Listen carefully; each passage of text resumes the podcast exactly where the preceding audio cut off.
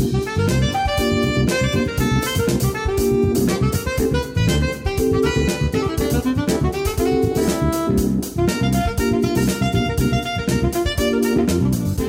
さんこんばんは。金曜日のこの時間は夜トレをお送りしていきます。今日の担当は加納内彩子です。今日も夜トレは FX 投資家を応援していきますよ。本日の出演者です。高野康則さん。こんばんは。ノーディー。こんばんは。内藤梨沙ちゃん。こんばんは。ゆきなちゃん。こんばんは。よろしくお願いいたします。お願いします。えー、今日は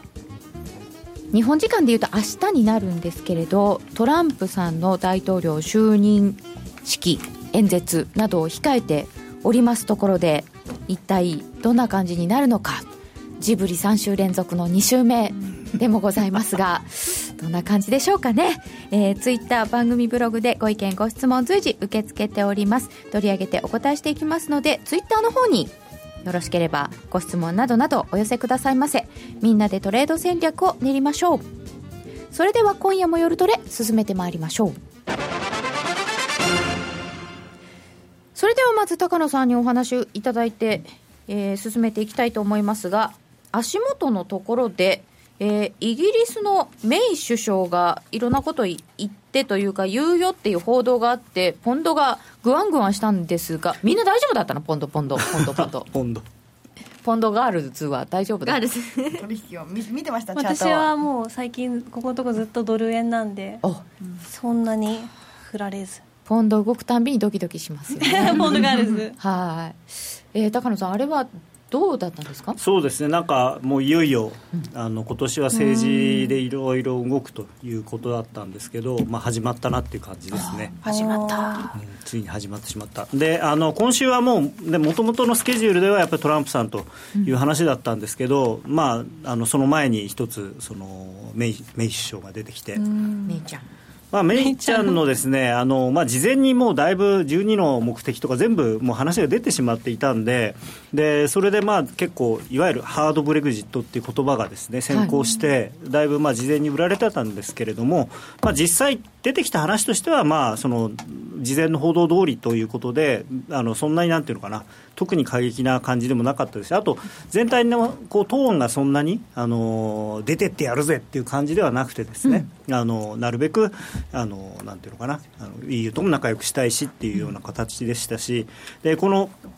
資料の中の赤いところですね、この最終的な離脱案については議会での承認を求めるという、これがやっぱり一番、あの議会の承認を求めるということは、そんなに変なことはしないだろうと、む無茶なことは。まあ議会にね諮るということは、でしかも、ただね、これ、承認を求めるとは言ってるんですけど、その承認を得られなかった場合にどうするかっていうのは、何も言ってないので、承認得られなくても別に、そんなの関係ねえっていう可能性はあるんですよね、まだ。そうなんですか？まあ、承認を求めるとしか言ってないんで。そっか、はい。まあ、そ普通にでも承認求めたら承認されないと普通はい前に進まないと思いますけれども。うん。で承認してくれないんだったらいいや私そのまま進むみたいなこともあるかもしれない。うん。まあ、唯一そのちょっと強硬だったのがその EU が英国に懲罰的な協定を押し付けようとすれば、え自らに深刻な害を及ぼすということでちょっとこう脅しみたいな 本当ですね。フレーズが、EU さんあんたたちの方が大変よみたいな。そうそうそうまあ、ただね、あのーそのあとこのが上から1に3つ目、崖から一気に落ちるような離脱は望まないということで、まあ、段階的にその離脱をしていくというようなことなんで、まあ、そんなに、あのーなんていうのかな、ハードブレグジットって言葉から連想されるようなものでは多分ないのかなっていう。まあ、もともとそのソフトなブレグジットって何なんだっていうのもあるんですけど、そうですよね、抜けるんですからね。それだけですでにハードですよハードだとね思いますね。もういきなりなんかハードブレグジットっていう言葉が突然出てきた感じはしないでもないんですけど、でもあの大変失礼ながら、ポンドの相場って一旦終わったのかと思ってたら、安値切ってきちゃったので、はいへーっていう感じだったんでまあそうすけど、ですね。だからまあ結局なんていうのかな。その壊滅的なことにはならないんでしょうけれどもまあ、ただ、そのポンド売りっていう意味では一旦収まってると思うんですよね、今、ドル買いの方が強いので、あーじゃあ、あのポンド売りから引きずられてドル高みたいなのはちょっとない？そうだと思いますね、まあ、もちろんあの今後あの、どういう流れになるかっていうのはまたわからないですけれども、まあ、とりあえず2年ぐらいかけてやるっていうこともありますし、はい。あのまあ、そのやっぱりその議会との協調をちゃんと取りますよっていうのが、非常にまあいいシグナルというか。じゃあ、このポンドドルの1.2割ぐらいなところは、まあ一旦そこと見てよさそうですか？うんまあ、ただそれはドルがどうなるか次第ですね、ですから今晩の、あのトランプさん次トランプさん次第今今晩以降の、ね。今晩だけじゃないんですよね、これからいよいよ本当に始まるっていうんであって。だってね、その大統領令がどうとかとかどうとかとかって、これからね、また別にお話しいただきますけど、はいどうするか分かんないんですもんね、あの人。まあそうですね、で実際にどういうことをやってくるのかっていうのを見ないと分かんないですよね。うんただ、まあ、あのポンドに関しては、本当にあの、まあ、ドーンと下がって、うんまあ、その実際に演説が出て、ずいぶん戻りましたけれども、はい。これ、後でまた、今日のあの3人への、そのなんていうんですか、あれの時に使うんですけど、レクチャーシリーズで、先週の、あの先週もちょっとことわざシリーズだったんで、今年も相場格言をあの今回も相場格言シリーズで。お続くんですね。おー、はい。それについては私も伺いたいことがありますよ。はい。ということで、楽しみに怖いなしてますが、え、なんで、なんで、で？もえ本当は大円では全然あれですもんね安値とかはまた切ってまあ、あんまり大円円はね、見てもしょうがないっていうか、これ、本当もうドル本当にポンドルがドで買われてるだけっていう感じですか？そうですね、あの、いや、まあ、ドルと円が強いのかなっていう感じですけど、あーまあ、あのーポンドは本当にどーんと1回下がった後のこの大きな戻しっていうのは、結構すごかったなと思いますよね。ううん。んまあ戻りましたね、すごく。みんなやっぱりこうハードブレグジットだとポンド売られるんじゃないかっていうふうに、まあ、これ典型的なその後でご紹介する格言の パターンかなということで、なるほど。なるほどはい、でもこれ、1月5日、6日あたりの水準のところまで戻って、はい。そこから上っていうのはどうですか、まあ、今はだから、あのドルの動き待ちですよね、だから、本当ですよね、今、わざわざ動きませんよね。そうそうあのだからショートカバー、ポンドに関しては、そのまあ、かなりそのメメイさんがその、はい。会見をやりますよって言った時点で、そのドンとその売られて、でまあ、安値を切れて切れたような動きになったんですけど、でそのその売った分の買い戻しが出たということですよね、だからその前から売った分の買い戻しは、まあ、もうちょっとドルを売らなきゃいけないような状況にならないと、やっぱり出にくいのかなと思いますね。ドル待ち。ドルマドル待ち。でドルについてはですね昨日あのムニューチン財務長官候補の方、えー元ゴールドマンのパートナーという方ですけれどもこれが、まあ、あのこの間、あのー まあ、トランプさんがその、まあ、元のことについて言ったんですけれども、はいまあ、ドルが強すぎると。えーだからもうすごい迷惑してるということを言ってましたけど、あれはまあドルが強すぎるというよりは、元が弱すぎるというふうに本来は言うべきだったんだと思うんですよね。ね、でもドルが強すぎるっていう言葉を聞くと、まあ、対人民元なんでしょうけど、そうなんですよ。全体、円とかね、他のものもっていうことになっちゃうんですけど、ええ。で一応それをまあ否定否定というか、火消しというか、しましたね。ムニューチンさんがまあ重要なのは長期的な強さだと、長期間にわたる強さは大事なんだと、まあ、だからこれは、財務長官は必ず言う言葉なんですよね。強いドルはアメリカの国益というあ国益って特に、えーウォール・ストリート出身の財務長官はドル高派が多いので基本的には、まあ、こういうことを言うんですけど、まあ、ただ短期的なことに関して言うと非常に非常に強いっていうふうに言ったんで、まあ、これでドルがボンと売られたりはしてるんですけれどもね。あ。だからちょっとあの中長期でのその数勢としてのドルの上昇というのは当然あのドルにアメリカにとっても必要なんですよねそのマーケットとか、まあ、ニューヨークダウとかそういうものを支えていくためにはやっぱり少しずつ少しずつドルが上がっていくっていうのが一番、まあ、あの株なんかにはいいことなんですけれども。そしてアメリカに資金が入ってくるということですね。もちろんただあの今やっぱりこう去年からのこの去特に去年のこの1年間のドルの上げというのは非常に急激だったんで、まあ、これに関してはちょっとやりすぎだろうということで少しこう、まあ、抑えたいと。で発射台低くしておきたいっていうのは多分あるんだと思いますね。うーん。じゃあ、まあ、ムニューチンさんの公聴会の時の発言は、まあ、とりあえず火消しということでそうですね、うまく通過、まあ、短期と長期で話が違いますよっていう、まあ、都合のいい都合のいい。話というか。えー、といただいているところでは何かあるかな？あちょっと戻りますけどポンド下げ幅からすると戻りの勢い弱くないですか？まあ、弱いといえば弱いですね、だってあの結局、ブレグジットに関してはその方向性が出てきたとはいえまだ不透明感高いですし、まああの EU から離脱するのは確かなので EU があの、どういうふうにまあ、脅されたからといって、じゃあ、そのフリーパスでどうぞっていうわけにいかないですからね、うん、ただ面白いのが、BMW が、えーまあ、ドイツの自動車会社ですよね、でも例えばミニとかっていうのをこうイギリスで作ってたりするわけですよ、ロース・ロイスとか。なので、えー、イギリスからのその EU に対する関税はゼロにしてくれみたいなことを 言ってるんですよね、まあ、自分の都合だけかよっていう。ご都合で、まあ、ただ、産業界としてはやっぱりこれまで通りあのまあ限りなくゼロに近いあの関税でやり取りができた方が、まあ、彼らは多分都合がいいんだと思うんですよね。そうですよね、それは確かにそうですよ、ね。うん、ただその、それをや認めてしまうと、その政府としてのメンツというか、EU としてのメンツっていうものも、ただ、ずいぶんそれに対しては、多分メイさんも、あのー、気を使ってると思うんですよ、この演説の時のセリフでもね、その、はい、何でしたっけ、えー、EU の、あれ、ここに書いてないな。EU の成功はあの英国にとって絶対的なその国益だみたいなこと言ってましたからね。なるほど、うん、EU さんにも顔を立てという。そうです。あ EU の成功はなお圧倒的に英国の国益にかなう。うんまあ、ここもちょっとしばらく様子見っていうところではありますかね。そうですね、ただ、面白いなと思ったのが、この演説をする前の前の日かなんか、ニュージーランドの首相がイギリスに来てて、はい、もうすごいやっぱり、もう仲良くやろうねみたいなことをやってたんですよね、そのいわゆるコモンウェルスの一員ですからね、はい、ニュージーランドは。なかなか難しそうですよ、政治の季節始まった。でトランプ大統領の就任演説がこれからでございます。はい簡単に、まあ、まずスケジュール、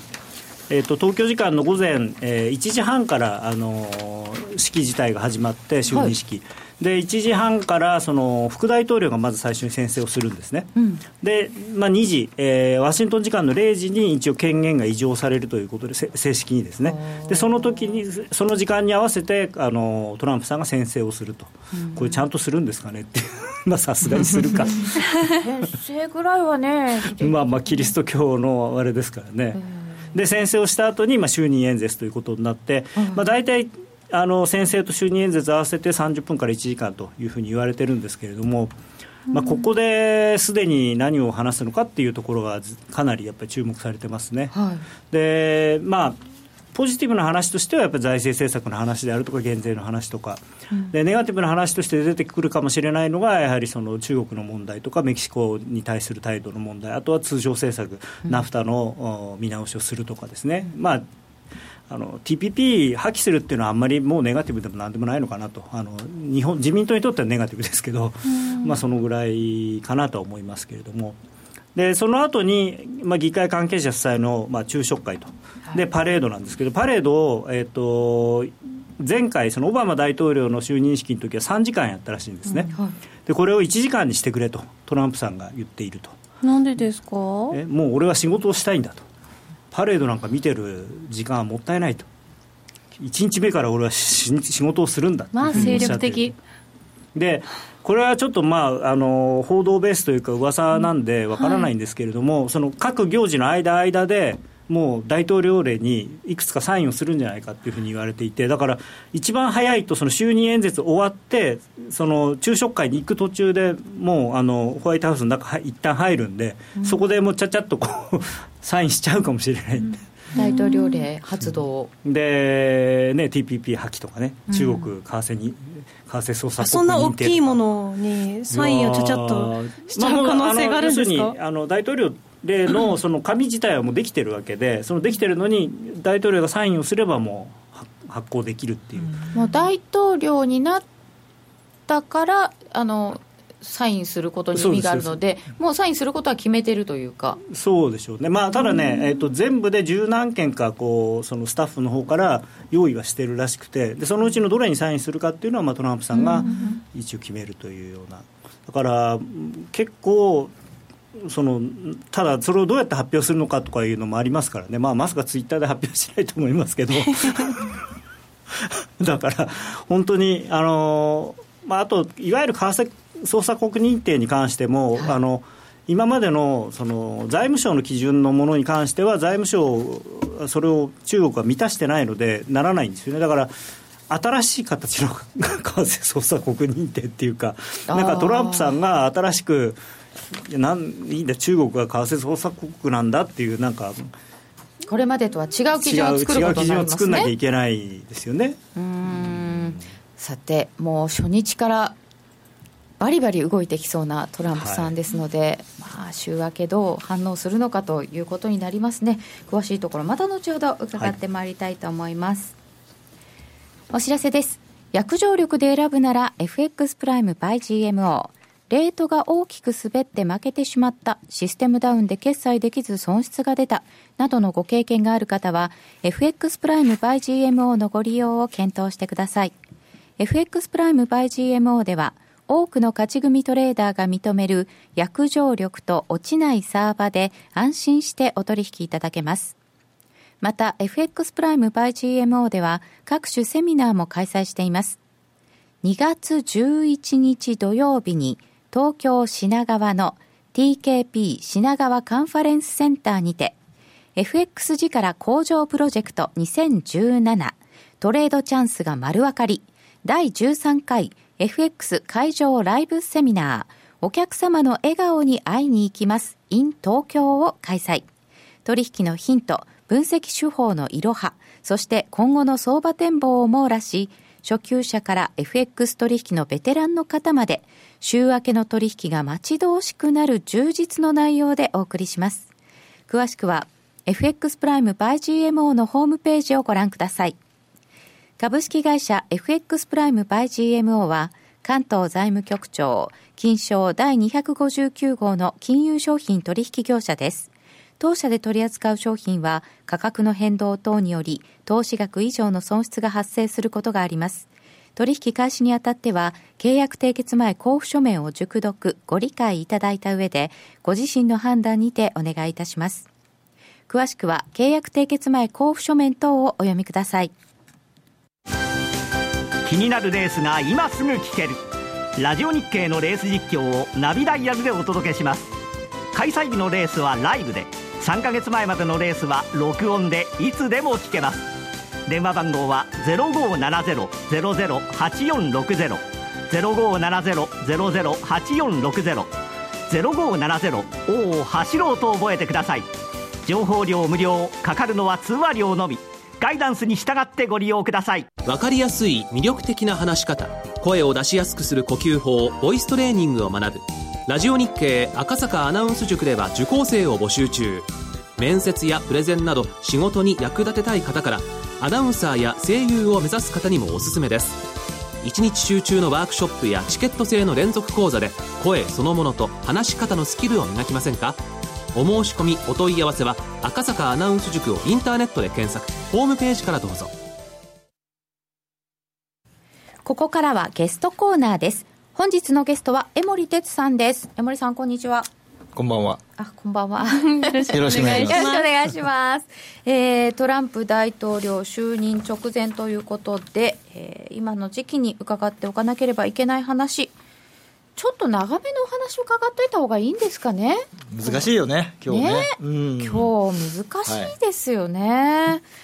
そんな時に来ていただいたわけですけれども、はい、まああの江森さんといえば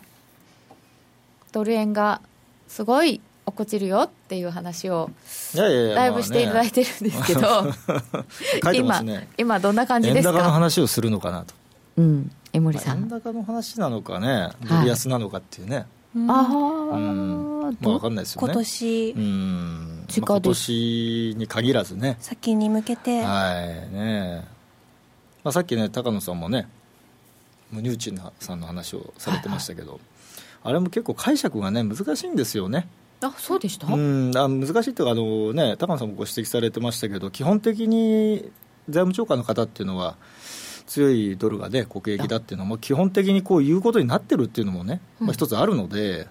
そこのそのそれ以上の意味をどこに見出すかですよね。あうん。で例えばあのそうそう95年の時の円高の時っていうのはもうね、言わないとドルがもうそれ以上下がっちゃうとね、まずい状態ですから、まあ、ルービンさんですかね、当時はね、まあ、ちょうど私もあの時結構為替の取引は、まあ、商社いたんですけどね、あの為替のヘッジとかもやってたんで、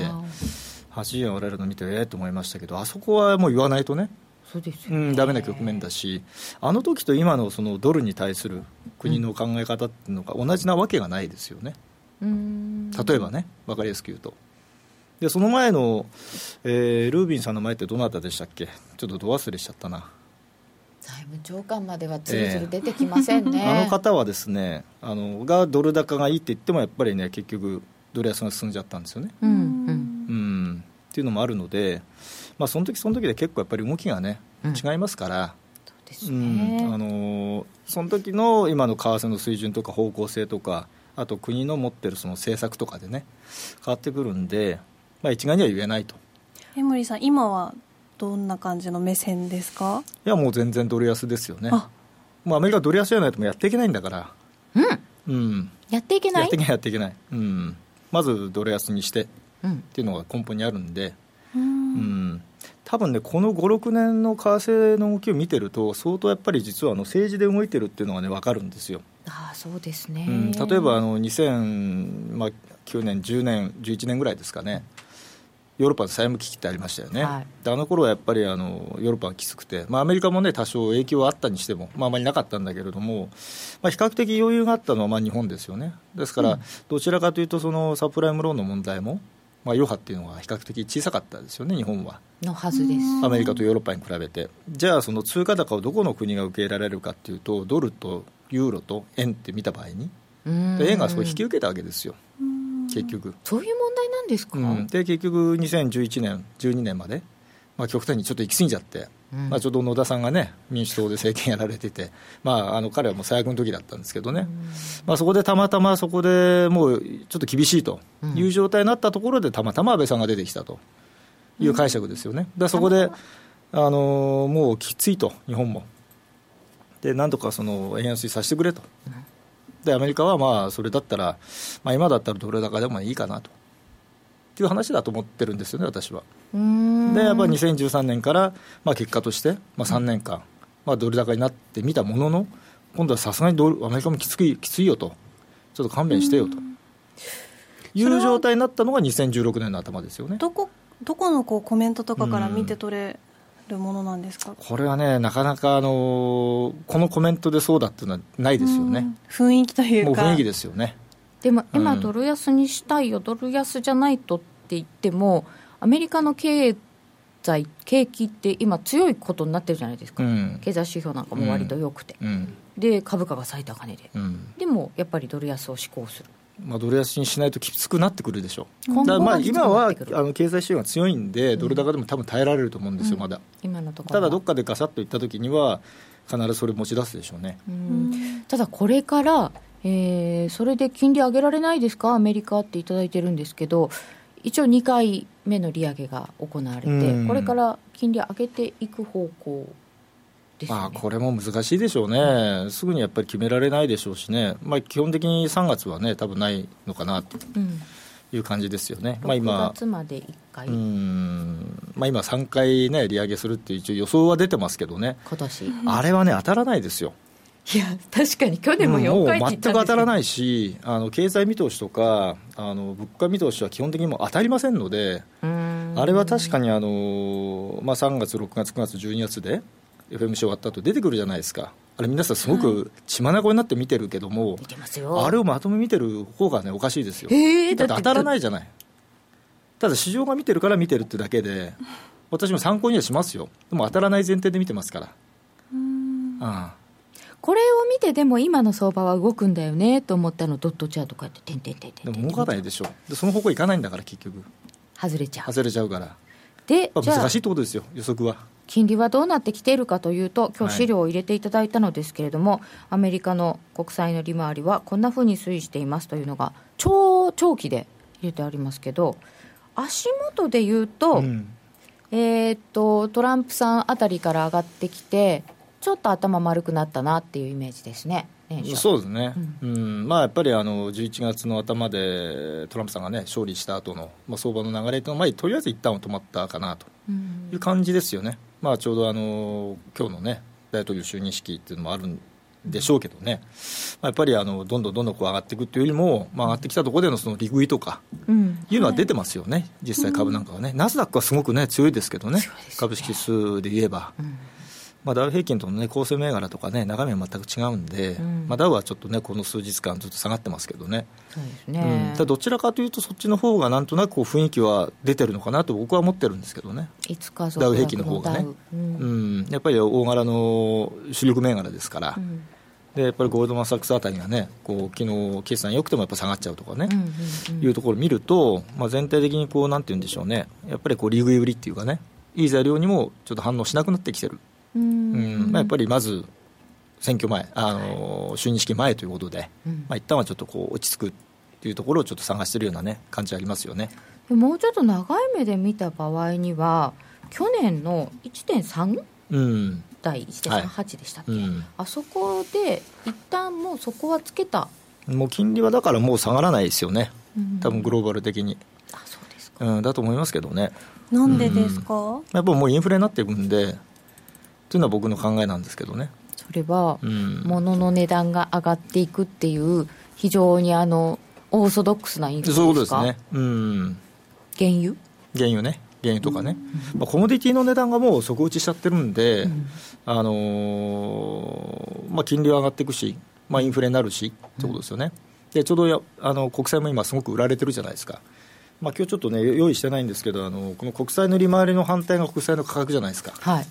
簡単に言うと。価格ですよね、うん、で金利が上がると債券の値段が下がると。うん。で結局その債券の値段が下がってる時っていうのはコモディティ価格が上がるっていうパターンがですねやっぱりもうあるわけですよね。ああそれはもうパターンなんですね。パターンなんですね。うんでこれはもう本当この十数年間もうチャートで綺麗に出てるんですよ。うん。うん。でどっちが先かっていうのはこれ非常に難しいんだけれども、そのお金のフローとして基本的にあの債券からお金が出ていくってことは債券というのは基本的にこう安全資産だから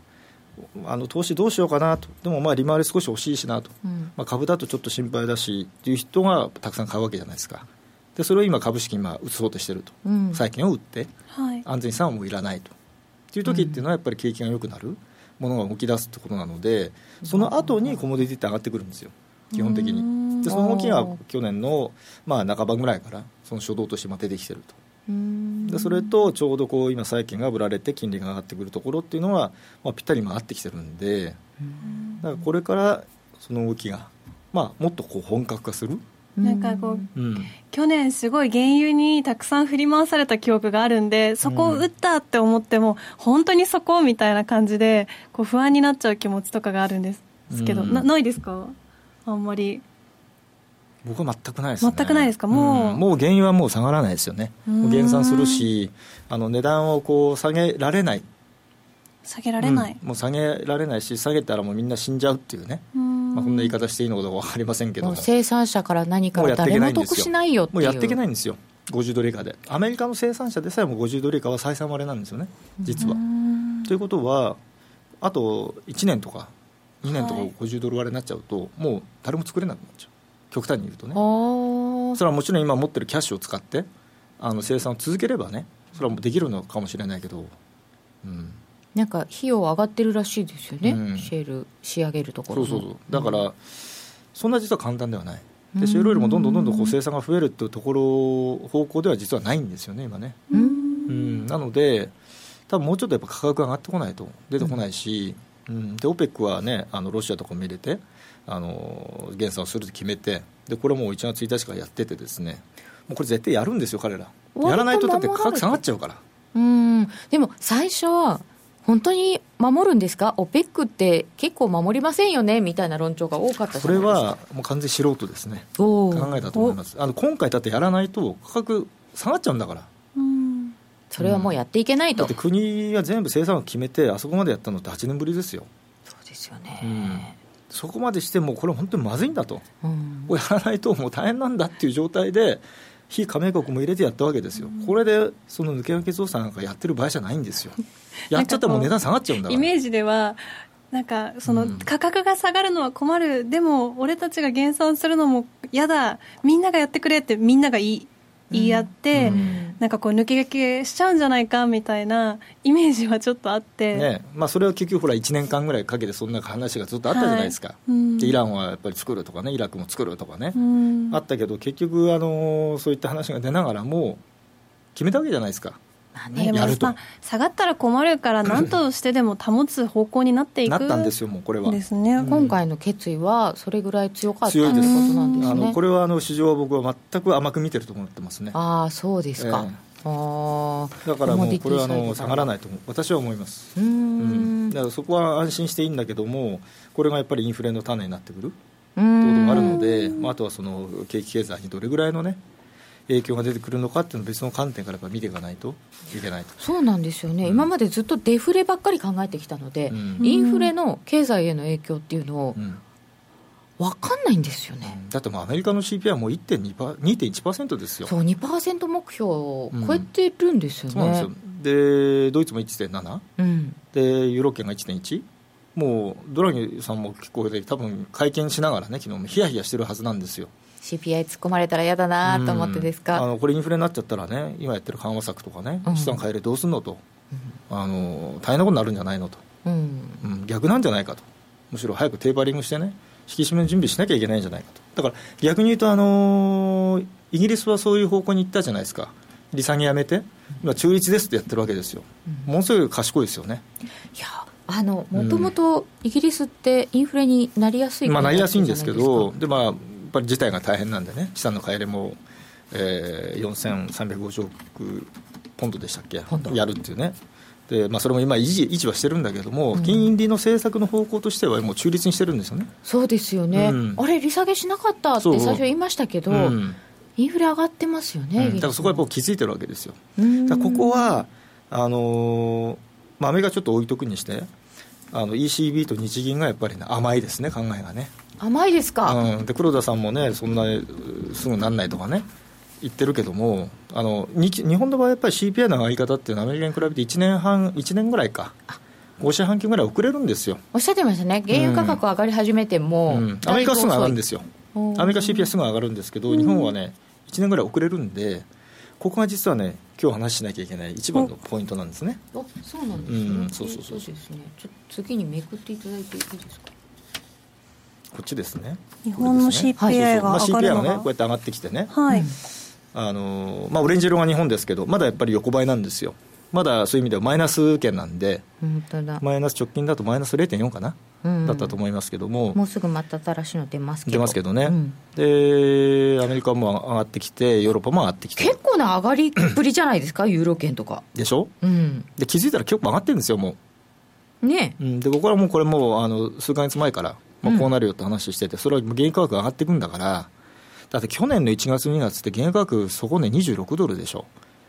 月間平均で見ても多分ね35、6ドルですよ、で今50ドルでしょ、何パーセント上がってます、原油価格、まあ確かにそうですよね。率で言えばね。50%以上ですよ。うん。となると CPI 上がらざるを得ないんですよ、数字上はね。まあ、もちろんそれはすべてそのものとか、いろんなものにこう反映するわけではないんだけれども、やっぱり原油を使わないで作ってるものってないので、必ず何かしらにこう影響があるわけですよね。あ幅広いですよね、うん。そうそう。ただ日本だけは遅れるという、この不思議なですね現象があってですね。これはでも日本の特殊要因で上がらないのではなくていいつものように遅れてるっていうだけですか？遅れてますね、じゃあじゃあじゃあでも日本も上がってくる？まあ、すべて遅れてるわけじゃないですけど、まあ、今、特に日本の場合、やっぱりまだデフレ色がね、うん。強いってことでしょうね。なんかこうインフレ期待がない、うん。ない。賃金が上がんないからね、そうですよね、でもアメリカは賃金も上がってきている。これの大きく違いますね。うん。どう出てくるかってことですよね、うん。経済には消費とかには良さそうなんですけど、うん。会社さんには圧迫要因じゃないですか。そうですね。これどうなんのかなと思ってんですよね。まあ収益がね、こう上がる基盤があればね、多少そのコストが上がってもやっていけるんでしょうけども、うん。でもそれでさらに賃金も上げろっていうとね、うん。収益残んなくなっちゃうから、ね結構きついですよね。え。うねん。え減税してなんかあの一株当たり利益がすごい上がるっていうんですけど、うん。コストも上がってるような気がするんですよね、うん、結構、その自社株買いとかね、今、やってるじゃないですか、あはいはい。始めたでしょ、ね。やってる余裕あんのかなっていうね、なってくるかもしれないですよね。もしかしたら。なるほどね、うん。そっかそっか。でこのインフレ率がこうなってくると、はい。何に直結するかというとあの実質金利？そうなんですよ。もうこれはね私いつもね言ってる。実質金利ですか、うん。実質金利。これちょっとね実質金利ね。ちょっとこうあれしておきますけどね、実質金利っていうのは、まあ、いろんな基本的にはその名目金利からインフレ率を引いたものっていうのはね一応基本的な考え方なんですけど。それで分かりましたか？要はその実際の金利ってどうなんですか？でみんな見てるのって例えば10年債の利回りとか、まあ、市場金利じゃないですか、まあ、それはまあ基本的に名目金利なわけですよ。名目じゃないですか。一応こう出てる金利って、でも本当の金利っていうのはインフレ率があるからインフレだと本当物の価値が変わるじゃないですか。で今これをどうやって求めてるのかについてすごい考えてたんですけどあ今引き算するっていう、そうそうそう。そうれをえーって。じゃあ単純にあの、まあ、簡便法で言うと、えー例えば私がやってるのは10年ものの国債の利回りからインフレ率、まあ、CPI ですね。消費者物価指数の前年比これを引くことによって、まあ、一応簡便的に実質金利というのを計算していると。だ私が銀行預金の金利を何パーセントもらってるんだけどた例えば簡単に1%もらってるんだけれども、物価が1%上がってて私チョコレートとか買うのに1%値上がりしちゃってるって言ったらその金利の分消えちゃうよねっていう、はい。そういう話ですね。じゃあゼロってことですよね。これうん。あ今とダメだなどそれとドル円をこうなんかドル円とどういうふうに関連してるのかなっていうのがで要はですそねれ次ですね。ああそうだったんですそれでその日本の実質金利を計算しますよね、はい。でアメリカも同じように計算するわけです。はい。でアメリカのその実質金利から日本の実質金利を引くわけですね。比較するわけです。で金利が高い方にお金が一応流れますよっていう考え方ですね。でもしアメリカの方が高ければドルが買われていく方向性としてね、はいもともとうん、のこととして金利が高い方の通貨にお金が流れていく。基本的に。っていうのがありますよね、でその金利が高い方っていうのは名目金利じゃなくて実質金利で見ましょうって、でほとんどのその今いろんなところで解説されてる方っていうのは名目金利で為替が決まってるっていう一応もう考え方で今ドルの金利の方が高いから、うん。上がってるからドルが買われていくんだって説明されてる方が多いんですよ。うん。はい、まあ、それも、まあ、完全に間違いとは言えないんだけれども、基本的な考え方としては、やっぱり実質金利で見るのが私は正しいと思ってるんで、いつもそれそれで説明して、結局私の方が正しいケースがですね 多いっていうのが、これまで、うん、で今回も実は私、118円が高値になりますよっていうのをいろんなところで話してたんですね。はい。それは、でこれは何かというと、今見ていただいているチャートで、ですねまずあの青い線、うん。これがあの、本当のドル円の相場ですね、いわゆるこれも、まあ、実際取引されてる、うん。まあ、これもある意味では名目なんですけどね、取引されてる価格です。で緑色の線が今お話しした日本とアメリカの実質金利の差をベースにドル円相場ってどれぐらいじゃなきゃいけないのかなっていうのをですね推計した数字です。理論値、理論値。でこれは機械的に計算してます、あの何も C 線が入ってません。うんうん。まあ、つまりあのずっと長期的に見てきて、この実質金利だったら、過去のドル円のレベルからすると、この辺りにいなきゃいけないんじゃないですかっていうのを、単純にこう同じように並べただけなんですね。ずいぶん乖離しましたね、うん。でこの乖離した差がオレンジ色の線で、このオレンジ色の線を右側で見ていただくんですね、まあ、何円開いてますかと、15円ぐらい、15円。で過去15円開いてるとき、10円以上開いてるときっていうのは、もうすべてのケースで、うん、ドル円が大きく円安？あ円高の方に修正されてます綺麗に。ここまでぐらいが限界って限界なんですよことですか15円が。うんで僕は15円限界説ずっと言っててですね。で今の実はドル円の理論値は103円です。103円に15を足すと118ああだから120は超えずに118円台ぐらいで止まるんじゃないですかっていうのを私もずっと言ってたんですね、えー、面白い。この間の高値ですね。うん、だから115以上は別に売ってもいいんじゃないですか。うーんだからたまたま112円台まで落ちちゃったんですけどね、だからむしろ112円とかでもまだ高いんですよ、これ理論値の方に修正されていくんですか？いくんじゃないのかなと思ってるんですけどね、なるほど。私はね、なるほど。ん。103円ぐらい、103までいくかどうかはね、うん。もちろんわからないですけど、まあ、別に105円になってもね、うん。いいし、110円でもまだ高いなっていうのが、まあ私の印象ですかね。金利から見るとそういうことだ。うん。でこれをずっとやっておくと、いわゆるなんて言うんでしょうね、こう再現性があるじゃないですか、分析に。あ。その時の感覚とか気持ちとか、希望とかって入らないので。でずっと的ですよね。機械的にずっと終えますから、で僕はずっとこれやってるんですよ、で去年の年初からドル円がどんと落ちる時も、まあ、やっぱり論理的にはちょっと高すぎるねっていうので、やっぱりもうちょっと落ちてほしいなって言ってたら、やっぱりそうなったし、で今回もまだ高いんですよね。でこれからさっき言ったようにその実質金利の計算からするとアメリカの消費者物価が高いじゃないですか、はい。でこれが2.1%がどーんとこう長期金利が引かれるわけですよ、で日本はまだデフレですよね、です。デフデフレってことは、名目金利足すと、これ、プラスが加わるんですね、マイナス引くマイナスだから、ね、0.4プラスするわけですよ、あら金利高いわたプラスになっちゃうんですよ、でアメリカ下手するとマイナスになっちゃうんですね。ということは、これ、円高なんなきゃいけないっていうのが理論的な考え方です。うん。で特にその日本の場合は、アメリカの CPI に比べて1年以上遅れて上がるから、そこですね。円高になりやすいっていうね、まだ1年くらいかかるんですかかるんですよ。ということは、アメリカはどんどんどんどん、えー CPI が上がって、実金利が低下していく、で日本は低下しない、少しは低下するかもしれないけど、そのスピードは明らかに日本あのアメリカよりは遅れる、結果的にドル円は円高にいってしまう、理論的にはですね、まあ、もちろんフローとかね、政治的なファクターもあるので、上下はしますよね。しますけどね、うん。あの基本的な考え方は私、それでいいんじゃないかなと思ってますけどね。はい。はい。えー江森さん一つだけ時間ないので簡単に、はい。メタンハイドレートとか新エネルギーで注目してるものありますか？いやー勉強不足ですいません、なかなかあんまりそこまで手が回ってないでなんかすね。原油以外で今注目されてるものとかまあ、は、メタンハイドレートがね、その日本で取れるっていうのはね、よく聞いてますけどね、ちょっとまだ私が勉強不足なので、あの勉強してからまたおことはます。またいつか出てくるかもしれませんね。ね。はい江森さんが下げ目線なのは上の限界を見切ってるからか実質金利かっていただいております、うんそこ見てるんで、あんまりその円高に行くっていうのはね、あんまり怖くないっていうか、うん。うん。まあ、それが自然だろうなって見てるんで、まあ、この間落ちたのも別に全然驚かなかったですしね、ですか、うん、むしろそうなるべきだと思ってるので、はい、むしろ120円超えちゃうと驚きますね、僕なんかは、そういう意味では。逆にね。うん、で130円ってどうしたら出てくるのかなって感じですね。限界値超えちゃったよっていう、うん。あっていうのがあるので、まあ、そうなったらそうなったで私自身もう一回勉強しますけどね、ーあーそうですか、うん、それが通用しているうちはやっぱりこのロジックでいきたいなと思いますけどね。はい。はい。えー金利からいろいろ伺いました。本日のゲスト江森哲さんでした。どうもありがとうございました日本を代表する宗教学者木野和義さんが説いた昭和の名講話集「消防現像に学ぶ CD 版」好評発売中。難解と言われた道元禅師の教えが分かりやすい木の節で今鮮やかによみがえります。お値段は税込1万6200円。送料が別途かかります。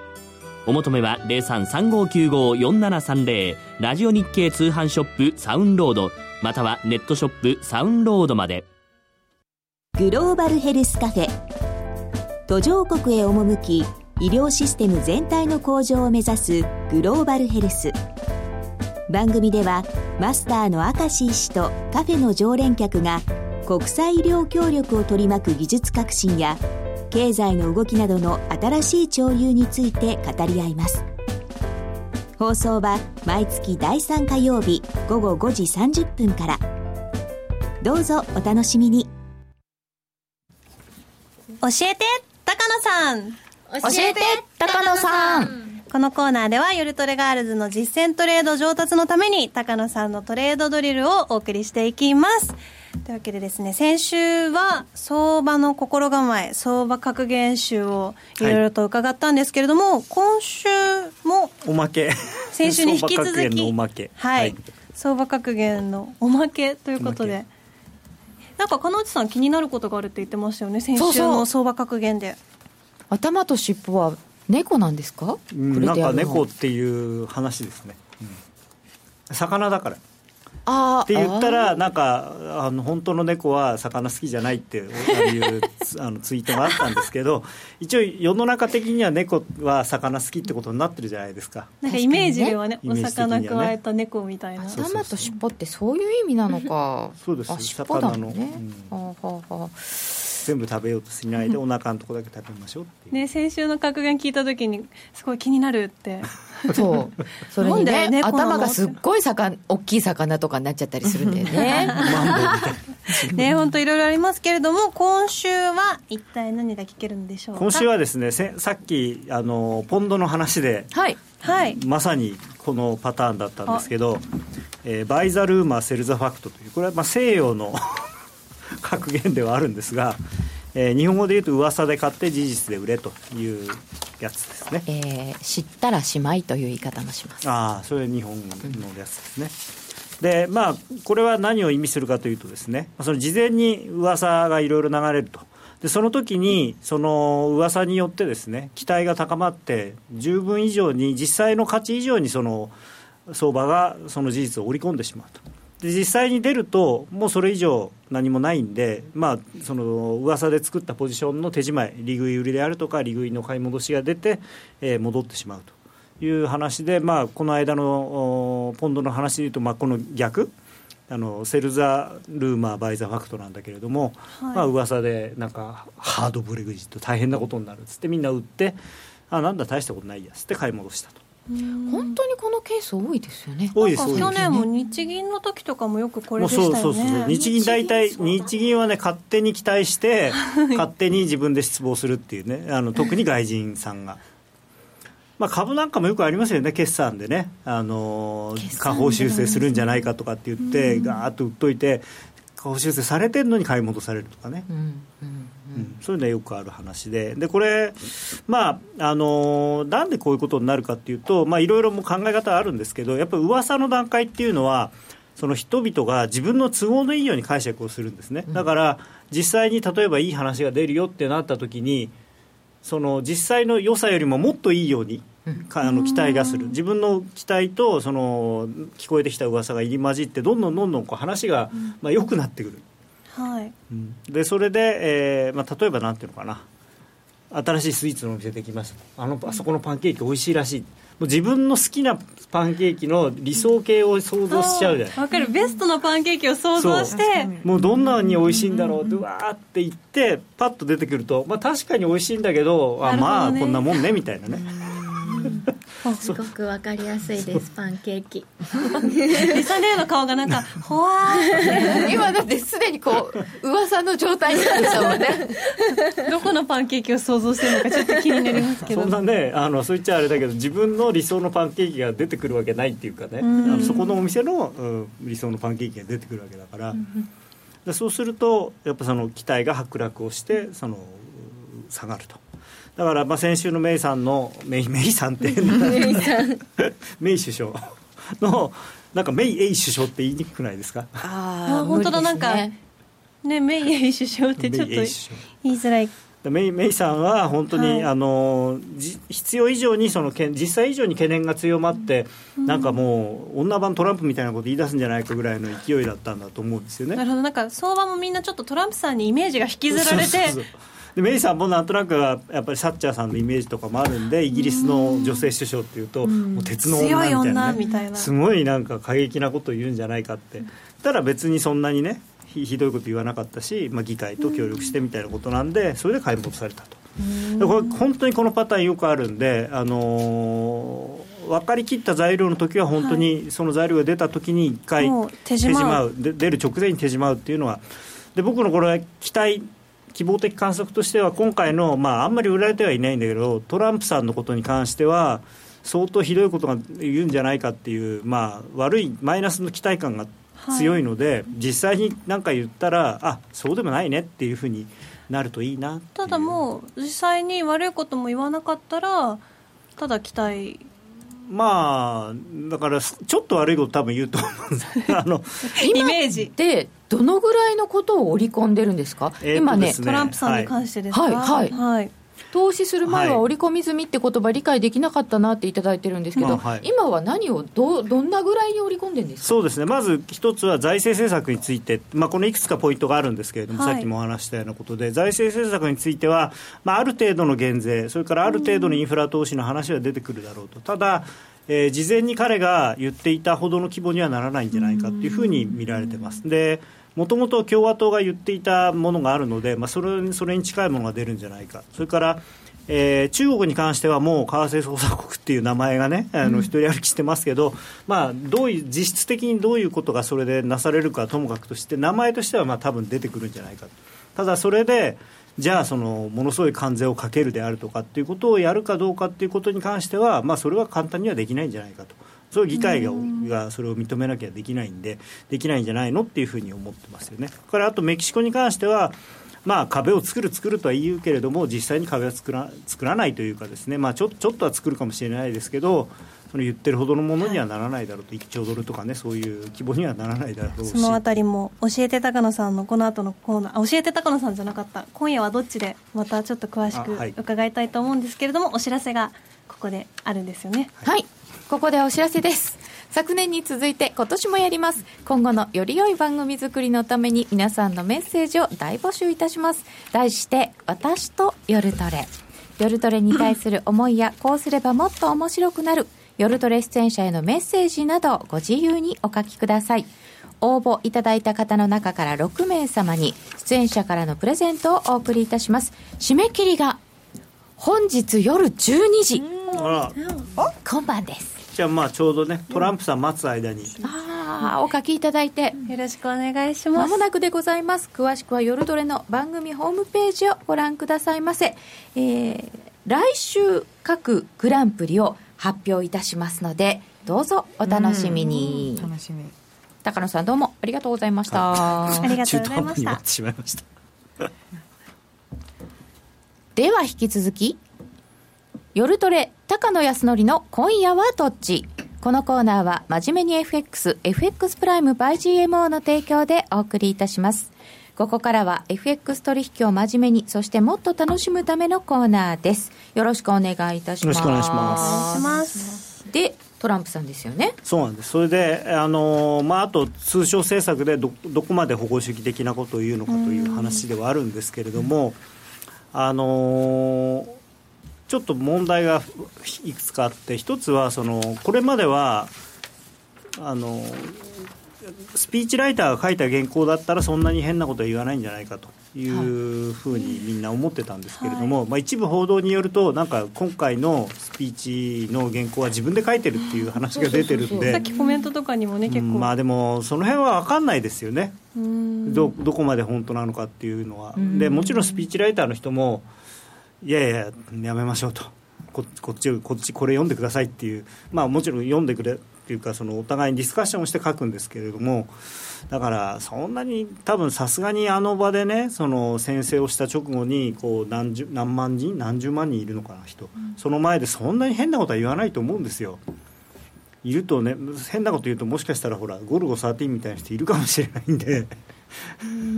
それが怖いのでなんかパレード短いのもそれが怖いから、まあっていう、まあ、話もあるんだけれども、そうん。でもパレード自分がパレードするわけじゃなくてパレードするの見てる基本は。あそう最初パレードして自分はぎあのホワイトハウスに来てあとはこう見てるっていう。見てる時間が長いんです。そうなんですね、でもさすがに今日何かあったらもうアメリカの CIA だとかねあの、そういうとこの人の威信に関わるでしょうからね、うんなんかちょっと本当にねなんか CIA 仲悪いですけどね。いやでもそそれとこれとは話が別でしょやっぱり、すごい番組変わってきちゃう。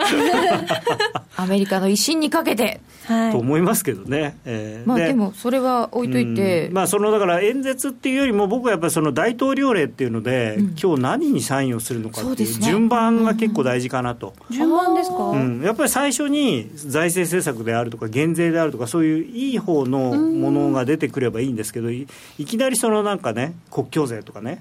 まあでも国境税ってなんかねちょっと言葉がすごく聞き慣れない言葉なんですごくネガティブなイメージはあるんですけれども実は日本も国境税あるんですよね。うんでふ普通の国はあるんですよ。逆にアメリカがないのが、まあ、変変っていうか。だからあの言ってるようなものになるとはダメなんですけれどもあの、ある程度のこそのものっていうのは普通にあるんですよ。例えば日本でも消費税還付したりとかっていうのがあるんでだからまあそういうことに関してはあの内容次第なんでまだわからないとあとはその保護主義的なっていうところもどういうものどの程度のものになるかもわからないですしだから、まあ、ちょっとねあの本当に今日っていうよりは、まあ、月曜日の朝が怖いなっていうのはありますね。これえっ、と土曜日の1時っていうことはアメリカももう終わっちゃってるんですよね。えっ、といや終わってないですまだ。スケジュール的にあは終わってない。終わってないニューヨーク終わるのが明日の朝の7時なのでいやあのー一応昼食会終わってその後ぐらいまで時間はあるんですよ、マーケットは。ただ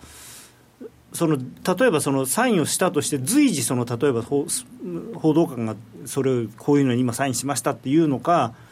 まあ、サインをしたけどそれは別に報道されないでしばらくこうまとめてあと夜になってからで出てくるのかもしれないですし。ちょっとじゃあ、ま、集合ポジションは怖いよあというか、もう12時になったら、えー、というか、1時半になったら、1回ポジション閉じた方がいいかもしれないですね、普通に考えると。はい、であのー、初日だけじゃなくて、2日目も3日目も、ガンガン仕事すると、土日だから休むなんて、そんなことは言わ俺は言わないみたいな感じになってるんで、うん、ビジネスマンの鏡ですね。まああのまあ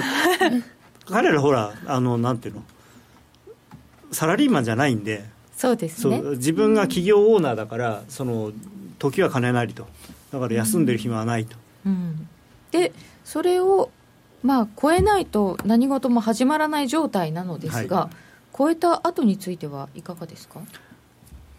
まあ、そんなに変なものが出ないというふうに考えると、僕はどっちかというと、やっぱりご祝儀相場じゃないですけれども、やっぱあの特に減税の方とかを強調してくるんじゃないかなという期待、半分期待、半分予想を前提にすると、来週はまあ株が上がるのかなと。そうするとリスクオンになって、為替も円安の方向に動くんじゃないかなというふうに思います。来週は、まあ、今今回、今晩、あんまり変なこと言わなければ、多分言わないであろう、はい、減税重視であろう。そうですね、まあ、減税とか、あとだからその、まあ、結局、さっき言ったようなメニュー、フルメニューでいろいろ話をしたとしても、なんていうか、実現性のない話であれば逆にいいわけですよ。これが妙に現実的な話になってくると、なんかちょっとまずいなっていうふうになると思うんだけれど、今までみたいに、そんなことできるわけないじゃんみたいな話だと、あまた言ってるよで、多分済むんですよね。と来週もまあドル円でいいですか？そうですね、僕、ドル円、まあ、ちょっといろいろね、あの金利との絡みとかはあるんですけど、もちあのドル円、どんなぐらいな、うん、再び上がるのではないかなということで、まあ、117円方向だと思いますね、来週は。ポンドはどうですか？ポンドもね、そんなに下がらないんじゃないかなと。ポンドドル、うんだからクロス円全般的に上がるんじゃないかなと思います。あじゃあ円安で見ていいですか？そうですね、うん、円安でいいんじゃないですかね、まあ、いわゆるリスクオン。あもうニューヨーク、まあ、